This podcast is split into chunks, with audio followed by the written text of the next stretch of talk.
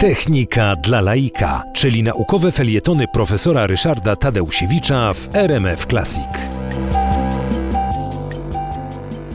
Człowiekiem, o którym dzisiaj chcę Państwu opowiedzieć, był Józef Kosacki.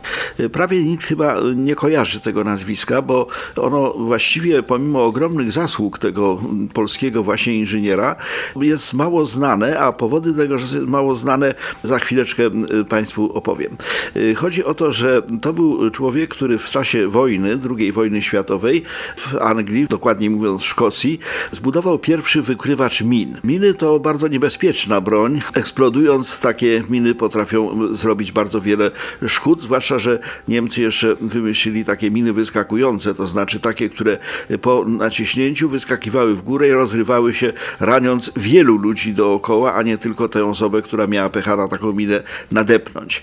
Natomiast y, Kosacki y, był człowiekiem, który jako pierwszy znalazł sposób na te miny.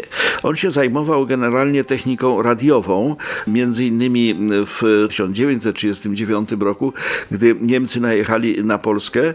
On, będąc co prawda cywilnym inżynierem, ale bronił radiostacji warszawskiej, która do końca nadawała takie krzepiące dla całego kraju komunikaty. Natomiast po, w czasie wojny znalazł się oczywiście poprzez Francję w Dundee w Szkocji i tam się wydarzył wypadek polegający na tym, że dwóch jego przyjaciół, kolegów z takiego 14 pułku ułanów, którzy też znajdowali znajdowali się na Wyspach Brytyjskich, zginęło od wybuchu miny. Zresztą w dość specjalnych okolicznościach. Mianowicie oni wykonywali ćwiczenia, a tymczasem y, plaża, y, na której te ćwiczenia im pozwolono wykonywać, była zaminowana. Anglicy po prostu bronili się w ten sposób.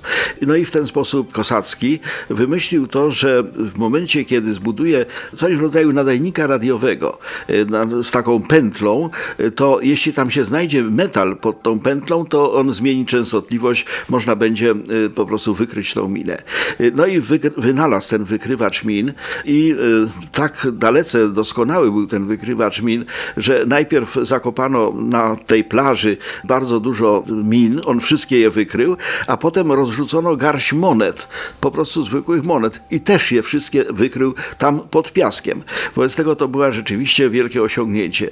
500 takich wykrywaczy min y, użyto w Afryce do walk pod El Alamein i dzięki dzięki temu właściwie przezwyciężono impas, jaki był w walkach o północną Afrykę.